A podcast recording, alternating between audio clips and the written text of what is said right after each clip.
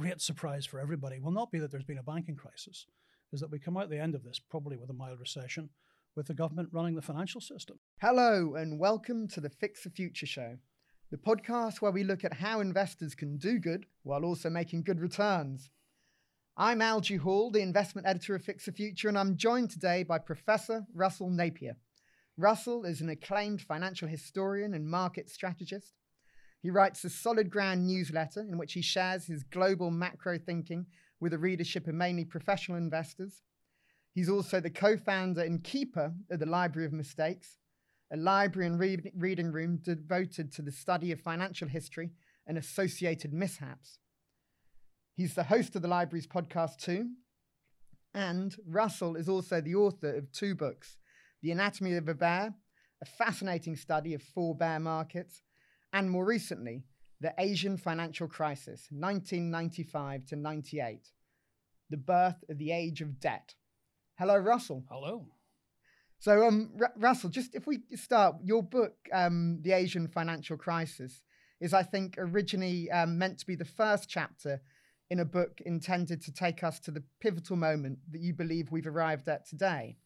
Um, there's clearly a lot to say about that history, seeing as um, a chapter turned into an entire book. Um, but uh, if, if, you can, could you give a brief outline of um, what you believe has been happening to the financial system since 1995 before we get on to how that may shape the future? Sure. So the reason it's relevant is that the defining fact in the world today is debt, levels of debt relative to the size of the economy, relative to the size of private sector cash flow. So that book tries to get to the point of why are we here? How did we get here? Uh, and then we'll spend a lot of time talking about where we go next. Uh, the fundamental reason we got here was a, a target for central banks of inflation not credit. So they ignored the build-up in credit in the system. But in the book specifically says it was the devaluation of the renminbi in 1994, which triggered massive devaluations across Asia, and then the crucial decision they all made, which was to, was to lock in those incredibly cheap exchange rates. Two consequences from that: one, they became rather large buyers of United States Treasuries.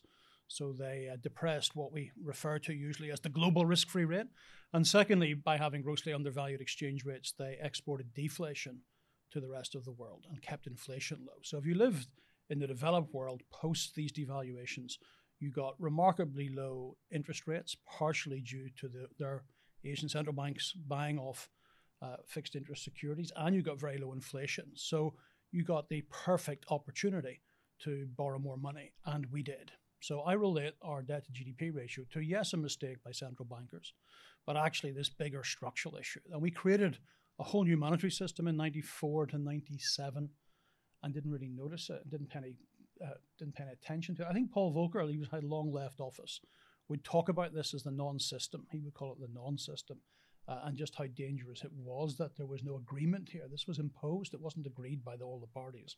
And I think we're living with the consequences. And the consequence is that we have the highest level of debt to GDP in the developed world ever recorded in human history. Uh, we don't have all the data, as you know, for the whole of human history, but it's certainly above World War II levels when we add the government and the private sector together, and therefore almost certainly is the highest level of debt to GDP ever recorded. And that is the number one thing that will shape all of our futures, sustainable, unsustainable, whatever. That's the starting point that we now have to begin to cope with. And just one final point on that. This this thing, it didn't just push interest rates to low levels; it produced them, pushed them to five thousand year lows.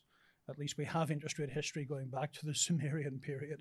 So let's just say all-time low. So all-time high debt relative to the economy, uh, also relative, to, I think, to cash flow, certainly at current interest rates, and all-time low interest rates. And it's over. The, the low interest rate bit is over. So now we've got to work out what happens next. But I think that's what the book is about. It's about how we got where we are. But I think people are now more interested in where we're going.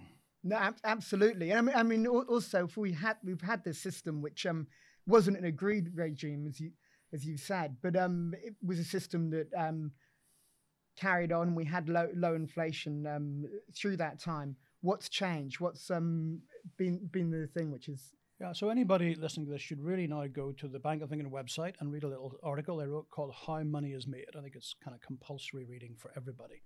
And when you do that, what you discover is that nearly all the money in the world is made by commercial bankers. It is not made by the government and it is not made by the central bankers.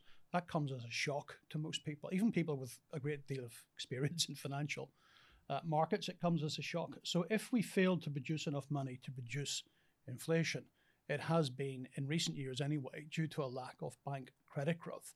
After the GFC, not only were the bank balance sheets in a mess, we, we did regulate them pretty heavily as well.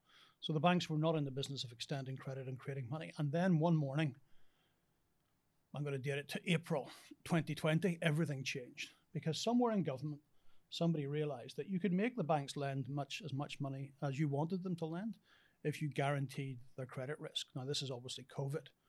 Uh, we basically closed down the economy. The private sector, households and corporates, were desperately in need of money. And the government's obviously used fiscal policy, but more importantly, they used the banks and they guaranteed lots of bank lending. And we're paying for that now as taxpayers. There are billions of pounds worth in this country of defaulting uh, corporations that we're paying for as taxpayers. So suddenly the government's realized something. There is a magic money tree. if we look at government debt to GDP, we might say, oh, well, they're completely tapped out. They couldn't possibly borrow any money. But this is a kind of contingent liability. It's not directly on their balance sheet.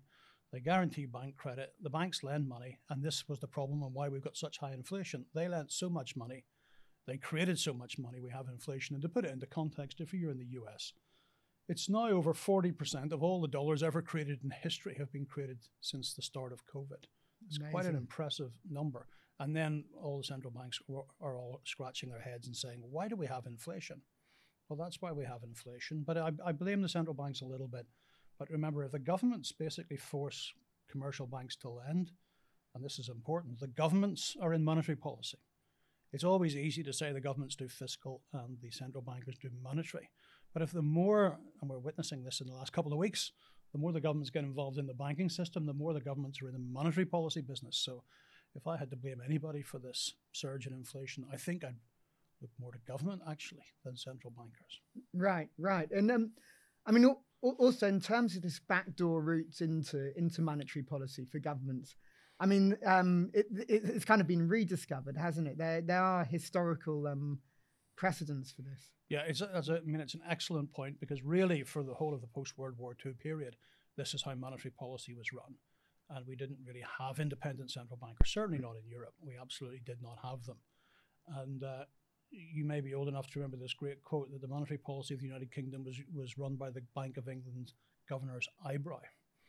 And it was said that the Bank of England governor just had to raise his eyebrow to control monetary policy. And of course, that's correct. That is exactly how it worked. Uh, because in this period, if the government can control the growth in bank credit directly, it doesn't need interest rates to do so. That's not the way monetary policy works. Uh, it works through a policy called credit control. And if credit, bank credit, is directly linked to the supply of money, uh, if you, if the governor of the Bank of England said to you, you run the United Kingdom's biggest bank, I want you to grow your balance sheet at 10% this year, and you're at 10% by October, well, he might call you into his office or her office these days and raise his eyebrow. And that's what that statement actually means. So for you're absolutely right. For a very long period of time, this was the status quo. And there is a very good book on it by a a French academic called Eric Monnet called Controlling Credit, which is a history of the post World War II French banking system which may sound like the world's most boring book after after my own. But uh, actually, if you want to know how this system works, read the book and then ask yourself the question: Who is the monetary authority of the United Kingdom? Is it the central bank still, or is it the government? And if you ask yourself the question in the context of what we already know about 1945 to 79, you might come to a radically different answer to the one that you get from reading the front page of the Financial Times. And what are the options that um, potential we have as being a, in a world of very indebted com- countries? So we there are only five options to bring this down, assuming that we agree that the target is to bring it down. I think we have to agree that now, given where it is. But if if that is the target, there's austerity. I think there's no political appetite for austerity. There's default. Default actually often gets you into a worse place. It's not clear that Greece, having defaulted, or let's just say restructured its debt, is in a better place. Uh, the default of Lehman Brothers didn't take us to a better place. So default is not really uh, an option. Very high real growth is what we all have to hope for, and that would be have to be a productivity revolution. We have a fairly good idea on what labour growth is. We used to say that, of course, until COVID, and our labour growth projections got even worse. But anyway, the, you know, labour growth doesn't transform itself, so we need a real surge in productivity growth. So that's number three. That one is probably beyond the control of government. That may just have to spring from the private sector. We maybe we could discuss that because the number one thing that could drive that would be a collapse in the price of energy. Then you've got hyperinflation to destroy your debt, and finally this thing called financial repression, which is where I think we're heading to. Because the other one of those would be uh, the best answer, high real growth, but is mm-hmm. unlikely to come along. And the other three, I think, are politically highly unlikely to be adopted, which leaves uh, leaves us in financial repression. So that is inflating away debt. That's to be absolutely clear. It's inflating away debt, but it's inflating away debt at a pace that doesn't frighten the horses, or in this case, the savers. So, it, so, and, and it's a very kind of long-term attrition of the value of saving savings. Yeah, well, if we if we take two examples, after World War II, the French managed to reduce their government debt to GDP ratio all the way to a very low level in about five years. But they did that by producing inflation of about 45 to 50% per annum yeah. and interest rates six. So you can do it really quickly. Now, a lot of people will say, well, why would anybody lend money to the government at six if inflation is 50? Uh, and the answer is they nationalized all the savings institutions. Uh, also, the, the savers of France were seen as the enemy. They were seen as the collaborators. So there was a moral case to say that the only way you could have money post Vichy France was to have been morally corrupt.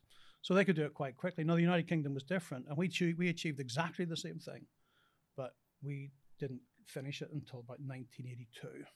So a different way of doing it, but not through that rate of inflation. But as you say, it takes a very long time if you're going to do this through the repression route. I mean, we're talking well over a decade here to get this back to a reasonable level. So a reasonable level is something worth discussing. We're currently at 300% of GDP for the government, plus the household sector, plus non-financial corporate, and we certainly want to be much closer to 200. So I'd go for at least a decade. And if if this if this happens, I mean, what uh, what would we be expecting to see in terms of um, how how um, the government is using the banking system? Mm. So the government uh, can use the banking system. So first of all, you politicize credit, which is evident. It's everywhere, and it's you know, it's so obvious and so everywhere we don't even notice it. I mean, the guarantees that have been handed out during COVID were not handed out to everybody. Only certain types of companies got those, only certain types of individuals got those. The guarantees that have been handed out post the invasion of Ukraine, a lot of them to big energy companies, uh, such as Enel of, of Italy, are clearly you know targeted at one sort of thing that the government wants to uh, promote. Uh, renewables will be another thing. You know, greening of the economy will be something else the government wants to promote that is going to get a different form of guarantee. The ECB is talking about the greening of its balance sheet. Uh, that's a central bank. That's not a commercial organization nor a charity. It's actually a central bank greening its balance sheet. So you're politicizing the whole thing. But ultimately, the end product is that if you have enough growth in bank credit, you have a very high growth in, in money and more inflation. Now, the big question is well, wait a minute. If the only way to get more money is to have more debt, how do we bring down our debt to GDP ratio? Uh, and that means clamping down on non bank credit. Let's call those the bond markets, the commercial paper markets, the note market. Mm-hmm. So this politicization is fascinating because not only are we picking winners, there has to be a loser. There has to be somebody who really just can't get credit anymore at the right price. And if you're an investor, this is crucial because there are now, in a politicized system, there are winners, but there are also losers. And we now have to look out over the next 10, 15 years to see who's going to be getting the cheap credit and who's not going to be getting credit. And also, I mean, it's it's a, it's a very interesting question. That question of what, how investors kind of play this, because when sectors get a lot of capital, they can become very inefficient, mm. as we know. And if they're starved of capital, so I mean, there there, there are certain um, views that um, you get creative destruction, which many people have bemoaned not seeing in um, um, follow, following the great financial crisis. I mean, where where do you think investors need to position themselves? Yeah, so obviously there's a couple of great books on this. I'm, you can tell I'm a librarian. keep mentioning books. So they're, they're, both capital account and capital returns uh, on the capital cycle, which mm-hmm. I, I, hope people who are listening to this know about. I run a course in finance. And we have teach on the capital cycle on that as well. And of course, a capital cycle can be grossly distorted by cheap government finance. The question, of course, is how long does it take? Now, the post World War II period may have been exceptional because we were literally rebuilding the industrial base, particularly mainland Europe. Uh, but I think it can take a long time. Now, the reason I think it takes a long time is a separate issue, but a, a separate issue that leads us to the same conclusion, and that's China. if we head to a Cold War with China, the degrees of investment we need to make are absolutely massive. I mean, in a Cold War where we're not trading so much with China, the, the, the scale of the reinvestment will be huge. Steel would be a good example, a very simple example. So, yes, cheap government finance ultimately can produce too much physical capital. Too much physical capital can reduce returns. And the government in a whole doesn't really have a good track record at the allocation of capital. I mean, last time we tried it, we ended up with British Rail, British Leyland, and Concorde, uh, none of which turned out to be great successes. You have to be of a certain age to realize they weren't great successes. But believe me, if you're old enough, you remember what a failure they were. But how long does it take? So I would argue that, yeah, we will ultimately distort the capital cycle, but it could take a very long time. And in the meantime, for several years, I don't know about a whole decade, but for several years, there are still opportunities in the equity of the companies that benefit from the politicization of capital that really, in conjunction with the Cold War of China, brings us a reindustrialization of, of the developed world and its allies. And you know, a lot of that may be in emerging markets, but a lot of that might be in Sunderland. With the banks themselves, how, how investable are they in, in, in a situation where they're basically being driven by someone else? Yeah, that, that is one of the most difficult questions in finance, I think, because first of all, developed world, well, ex-US developed world banks are trading at big discounts to their book value. So they are discounting something pretty awful. How awful? Captured by the government? I don't know. Do we have any other banking system in the world which has long been a puppet of the state? The answer is yes, China. And what sort of valuations do they trade at? Well, actually, not that different from where European banks currently trade at. So, to some extent, I think the valuation reflects something pretty awful. And then you've got this problem of the short term. In the shorter term, if the governments do play this role in banks, banks have pretty good credit growth. It's not where we are for the last couple of months, but up until the last couple of months, it was doing pretty well. So you might surprise on the upside, or my forecast would be that they will surprise on the upside in credit growth. The credit quality is going to be very good uh, because a lot of this is guaranteed by the state. Uh, so these things surprise on the upside. Now, I think in the long run, I have to agree with you that you really don't want to be a shareholder in what is now another arm of the state. But for the next several years, it could surprise on the upside. And I think maybe what we see happening in the last couple of weeks is maybe people are beginning to understand just how far the state will go to protect these big banks now, because it needs them. You know, this conversation we've had to, to date, imagine it without the big banks. If you see the big banks as the answer, see the problem is from 2009 to 2019, they were the problem. Now they're the solution. I think your question is a good one. In the long run, they may prefer to have been the problem. uh, being the solution may not be a great long time, but they're falling over themselves to help the government. They're just so fed up of being the problem. They want to be the solution.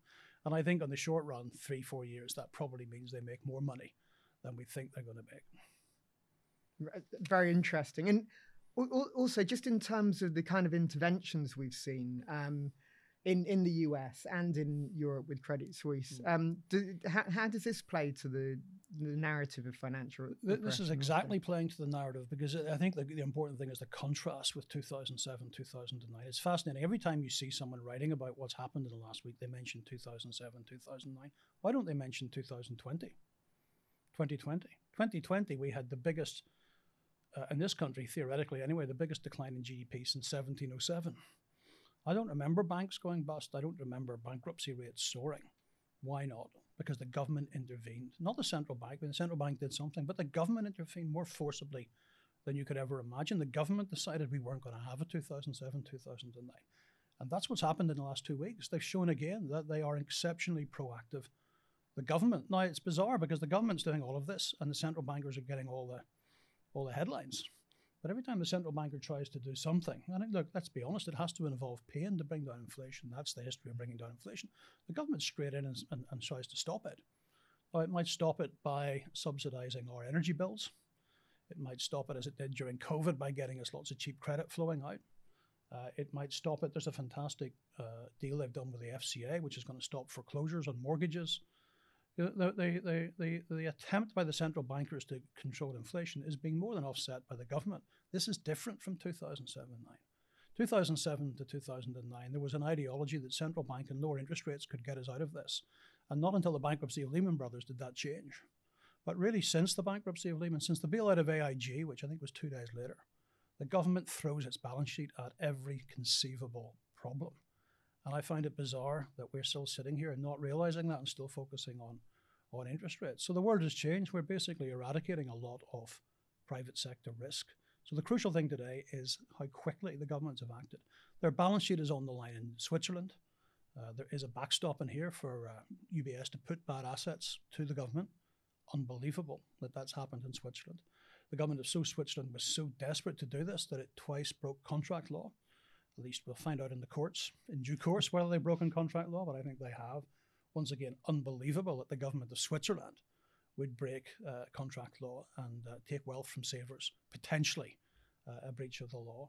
Uh, and in America, uh, this is why Janet Yellen blows hot and cold on backing up large scale deposits, because we all know the FDIC doesn't have enough money to do that. So that's going to be the government's balance sheet. And this is fundamentally different from 07 to 09. The government's balance sheet is on the line instantly to defend the private sector. In my opinion, that makes a huge difference. So we'll come out the end of this cycle. I think it'll be milder than people think because of the scale of these things. But the great, the great surprise for everybody will not be that there's been a banking crisis is that we come out the end of this probably with a mild recession, with the government running the financial system, which ultimately is more important than a uh, you know a problem associated with bank instability. And um, also in, in terms of this scenario, do you think central banks are savvy to this? This this is the, the kind of thinking which is developing inside central banks. I'd like to think that you couldn't not be savvy to this. I mean, given that the Bank of England has on its website a big article saying that money is money is made by commercial banks, and then witnessing what the government's doing with the commercial banks, how could they not be savvy to it? But in public, at least, they pay no interest to, or pay pure pure choice of words. They pay no heed to the quantity of money. They seem to be oblivious to the role of the quantity of money. So I think in private, they must clearly be aware that if the governments are going to get involved in the banking system, that they are redundant. Now, they're not ever going to use those terms and those words, but you'd have to be blind not to be sitting in a central bank saying, well, wait a minute, are we really the independent central bank if this is happening? I mean, yield curve control is a second way in which the power to control monetary policy would be stripped from the central bank. Uh, if we decide to mandate a yield curve which is backed up by purchases from savings institutions, not the central bank, in other words, the government tells us as savers what yield we're paying government bonds at, then both the price and the quantity of money are controlled by the government. Now, the central bankers, I mean, my question to central bankers is what are you going to do all day? Now, the good news is they're academics, so there's lots of learned papers they can write about their own impotence. Uh, but I think apart from doing that, there's not much they can do all day if the government controls the growth in bank credit and we get to a stage where they also control the yield curve. And that is where the US was from 1940, early, early uh, just after Pearl Harbor until 1951. And if you read the history of the Fed, then they literally did sit around and write learned papers all day because there was nothing else to do. So this is not a revolution, it's an evolution. It's happening in front of our eyes, and we're just kind of pretending it's not happening. I don't think they can be pretending, though. They must be exceptionally worried. Can, can I also ask you about um, industrial policy? And um, we've we've we've seen we've seen a lot more interest um, with things like the Chips Act and the Inflation Reduction Act, and um, talk of similar things in, in Europe as well. Um, I, I, I, was just wondering um, what role industrial policy you think will play in this new regime, and also whether um, it could have any um, good outcomes for productivity. Yeah, well, we can quote the president of France on this because he said, I'm not afraid to admit that the government of France is back in industrial policy. So I think when a president says something like that, you should at least listen. I don't think we are listening. And then we have the Inflation Reduction Act, which you absolutely say is carrots and sticks. I think there's so many carrots in it that people say, oh, it's still, you know, not the state because there's so many carrots in it. But it's the state through carrots and a few sticks trying to push capital to where it wants capital to be. So this is the new developed world. Now, the interesting thing is what forms of capex we're going to get from this. One of them will clearly be more sustainable, greener technology. That's an interesting development. I'm not aware that we've done something like that before. In other words, we're not improving probably the efficiency of energy but we are improving its uh, emissions. In other words, will it be a massive increase in productivity? There'll be some increase in productivity because hopefully we'll have more uh, more people employed, but even that, I mean, we're pretty close to full employment. So that's an interesting thing. That's massive capital expenditure, which may not play a huge role in producing productivity. Now, if it slashed the price of energy, it would.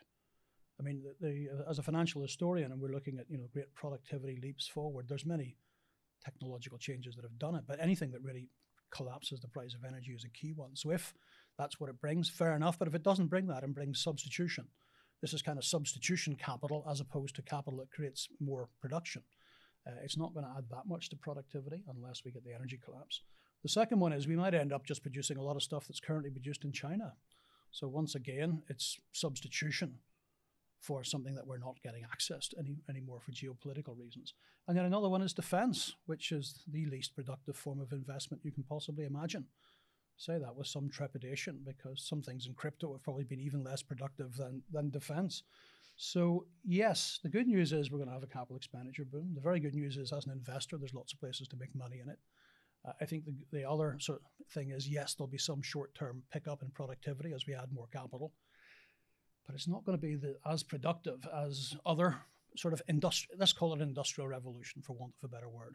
It's not going to produce the sort of growth and productivity, I think, that we've associated with these scale of capex booms in the past. But it's a good thing, you know, it's a, it's a positive thing uh, for investors, but I'm not so sure it's going to give us that productivity revolution, which we absolutely need given where we are with uh, uh, the growth in the workforce in the developed world also in, in terms of um, what um, what we're talking about, a lot of the ideas seem quite radical to um, consensus thinking. I was just wondering, in in history, in terms of the history of um, these kind of policies, how's it sold to the public? How do people yeah. um, a, take it up and run? It? It's a great it? question because we've only really done it during warfare before. so that, so it's sold to the people in we need the state needs to mobilize the savings of the people to defend us in a war. That's how it's sold to the people. The problem is it then lingers after the war, uh, most noticeably, as I mentioned, in the 45 to 79 period. So you need an emergency to sell it to the people. But we have lots of emergencies. We have a hot war in Europe. We have, I think, a cold war with China. And we have a climate emergency. I, I call it emer- the age of emergencies. Now, you could, I think other people listening to this might say there's an emergency of inequality it's not too difficult to go around and put the word emergency in front of lots of things. Uh, I think that's what's happening if you look at the political discourse today or the newspapers. The word emergency is used all the time cost of, uh, cost of living emergency. So there has to be an emergency. Uh, war is the usual emergency. Uh, a Cold War with China would very quickly take us to that emergency. Not in terms of defending us from a hot war with China, but just in terms of all the goods and products we wouldn't be able to access from China. So that's how you sell it a national emergency. It is creeping anyway. I mean, there are lots of instances in the United Kingdom. A very interesting letter to the FT yesterday, or a leaked thing to the from the uh, USS, the University Pension Scheme system, about how they don't like the fact that they're being crowded into certain investments that they don't think will be good for their beneficiaries by regulation. Uh, you know, this. I mean, we've talked a lot about the banking system, but this goes beyond the banking system into the non-bank financial system, which for people listening to this is your savings. Uh, it's creeping in there as well. So it's creeping in bit by bit anyway. Uh, but the thing that sort of ramps it up is an emergency. Look, a bank collapse is an emergency. The, the involvement of the Swiss state in the banking system probably, you know, I know they were involved in 2008, but this is on a whole different level. These are the sort of emergencies which warrant all of these things. So I think that's what we're going to get. Now, the biggest, the biggest emergency of all would be a sudden spike in government bond yields because they simply couldn't live with the consequences of that. So that would be another example. So we need a national emergency, but it seems to me we've got plenty to choose from. and also, it's it's happening anyway. It's happening. It's just the sheer exigencies of trying to live with this much debt mean that it's sort of slowly happening. I'd put it this way: the way it happens at the minute is like whack-a-mole, which is an American thing, but I think we all know the the consequences of that. So every time a problem picks up, the government comes along with a great big hammer and whacks the problem. And uh, the difference in this game is there's no there's no limit to the amount of hammer, so that hammer stays down. Then it comes up somewhere else, and you whack that. Now, as you go around fixing each of these little holes in the dike, uh, you suddenly wake up one morning and realize you've fixed so many of them that you don't have a you know you don't have a system anymore. So that's where we are at the minute. I think they're rushing around trying to do something in, in kind of piece by piece. I suspect that in the last since the blowout of gilt yields, I see a moving hand here rather than someone playing whack a mole. I see a government increasingly that there's somewhere in there, whether it's in the Treasury or somewhere else, that realizes the direction of travel has to be financial repression. So I think the best example of that in the UK is I don't know if he's passed it yet, but Rishi Sunak was looking for the power to overrule all our, all our financial regulators, to push that power into the hands of the Prime Minister. Now, the question is why, as Chancellor of the Exchequer, this is not a power that he sought. So I think people are beginning to realize that yes, you can go around and whack a mole, so it's happening anyway. But there could come a time when we have to do something more aggressive. And for me, it's it's pretty obvious what that aggressive is, which is forcing savings institutions to buy government bonds. That's the core of a financial repression. We haven't taken that giant leap yet, uh, but we're, I think, you know, since the crisis in the gilt market, there is evidence, I think, that someone realizes that that is where we might end up, and they're preparing to have to take that leap. To stress, this is not a UK problem; it's the entire developed world, and actually, Japan might have to go first in terms of that major jump. That's that's fascinating, and and also just if we're thinking about an end game, or I, I know there's never an end game; it's all, all cycles, I think, really, but um where where do we end up at the at, at, the end of this? Is there a kind of happy place?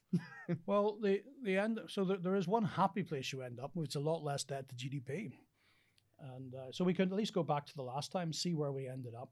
So where we ended up in the 1970s, after having done this for a very long period of time. So good news: by the end of the 1970s, debt to GDP was very low. Government debt to GDP reached its low basically the day that Margaret Thatcher was elected. So she inherited a very clean balance sheet. So that's the end of the cycle. Sadly, in the last 10 years of that cycle, uh, we got something we'd never seen before. Uh, so new was it that we had to invent a new name for it. Uh, and the name was invented by uh, a man who was Chancellor of the Exchequer very briefly called Iain Macleod. And he invented this thing. I think it was 1966 he invented the term called stagflation. Because throughout history, a recession brought down inflation. And then suddenly we find recessions where inflation didn't come down and people were nonplussed by this. I think the monetarists had the right answer to that, by the way. But anyway, at the time, they were nonplussed by that. And really, one of the reasons was a consequence of financial repression. If you misallocate capital so badly for so long, eventually you find yourself with the twin evils of high inflation and high unemployment. I think that's how it ends. But I want to stress it could take a very, very long period of time. We do not have stagflation. People keep using that phrase all the time. But stagflation is high unemployment and high inflation. And most of the developed world is living with incredibly low unemployment. So when the time comes when you get those two evils together, that is really something that the people can't cope with. You know, one of the great surprises I think of the Thatcher Revolution was that uh, you know working class people voted for it, but that's because they couldn't stand high unemployment and high inflation. I think we can we can get it. We can stand one of them, but we can't stand two. So let's see how long it takes to get. You know, we discussed the capital cycle. How long does it take to get this massive misallocation of capital? how long does it take us to get to true stagflation? And that I think is when it changes. And I, you know, based on history, that'll be a time when our debt to GDP ratio is probably a lot lower, and we're ready then for another revolution. But it's a long cycle. It's not a, you know, you said it's all cycles. We could have three or four business cycles inside that long cycle. But I suspect that is where it will end again, but probably a long way off. Terrific. Well, Russell, we have covered a lot, and um, it's been truly fascinating and great to have you on. Thank you so much for your time. Thank you.